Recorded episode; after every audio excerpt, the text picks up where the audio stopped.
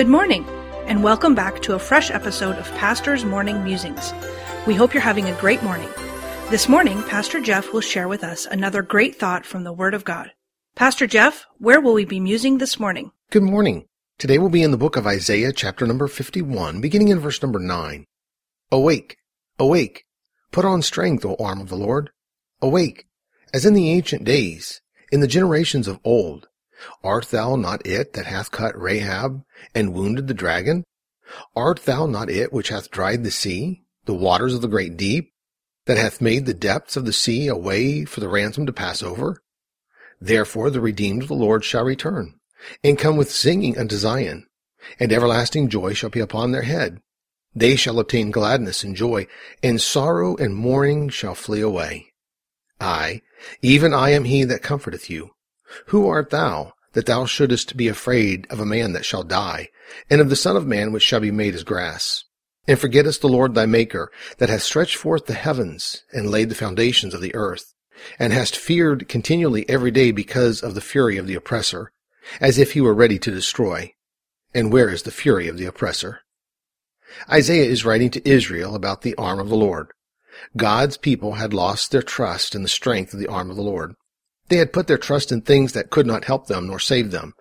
Isaiah is reminding them of how powerful the arm of the Lord really is. Isaiah makes a statement in verse number 11 in relation to the strength of the arm of the Lord. He says, Therefore the redeemed of the Lord shall return, and come with singing unto Zion, and everlasting joy shall be upon their head. They shall obtain gladness and joy, and sorrow and mourning shall flee away. There was a remnant that were brought back to Jerusalem after the captivity. Isaiah said that the redeemed of the Lord shall return. When they were redeemed of the Lord, they would return with everlasting joy upon their head. The outcome of this everlasting joy upon their heads would give them gladness and joy, and as a result sorrow and mourning would flee away. For those of us who have come back to God by faith, we have been redeemed from the curse of the law.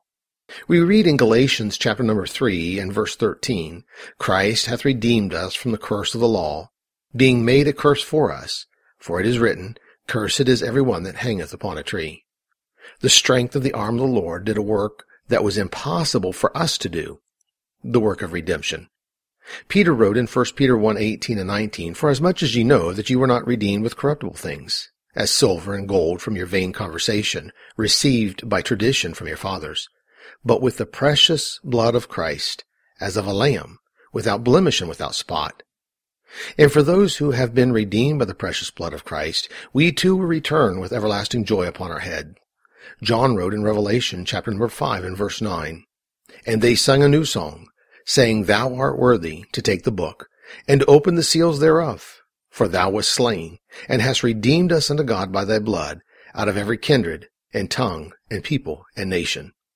The everlasting joy given through the redemption of the blood of Christ will give the redeemed gladness and joy, and these two things will cause the sorrow and the mourning to flee away. So let me leave you with this one last verse for today, Ephesians 1 7, in whom we have redemption through his blood, the forgiveness of sins, according to the riches of his grace. The preceding program was produced by Dr. Jeff Harris, pastor, author, and chaplain. Please tune in again tomorrow morning for another fresh episode of Pastor's Morning Musings.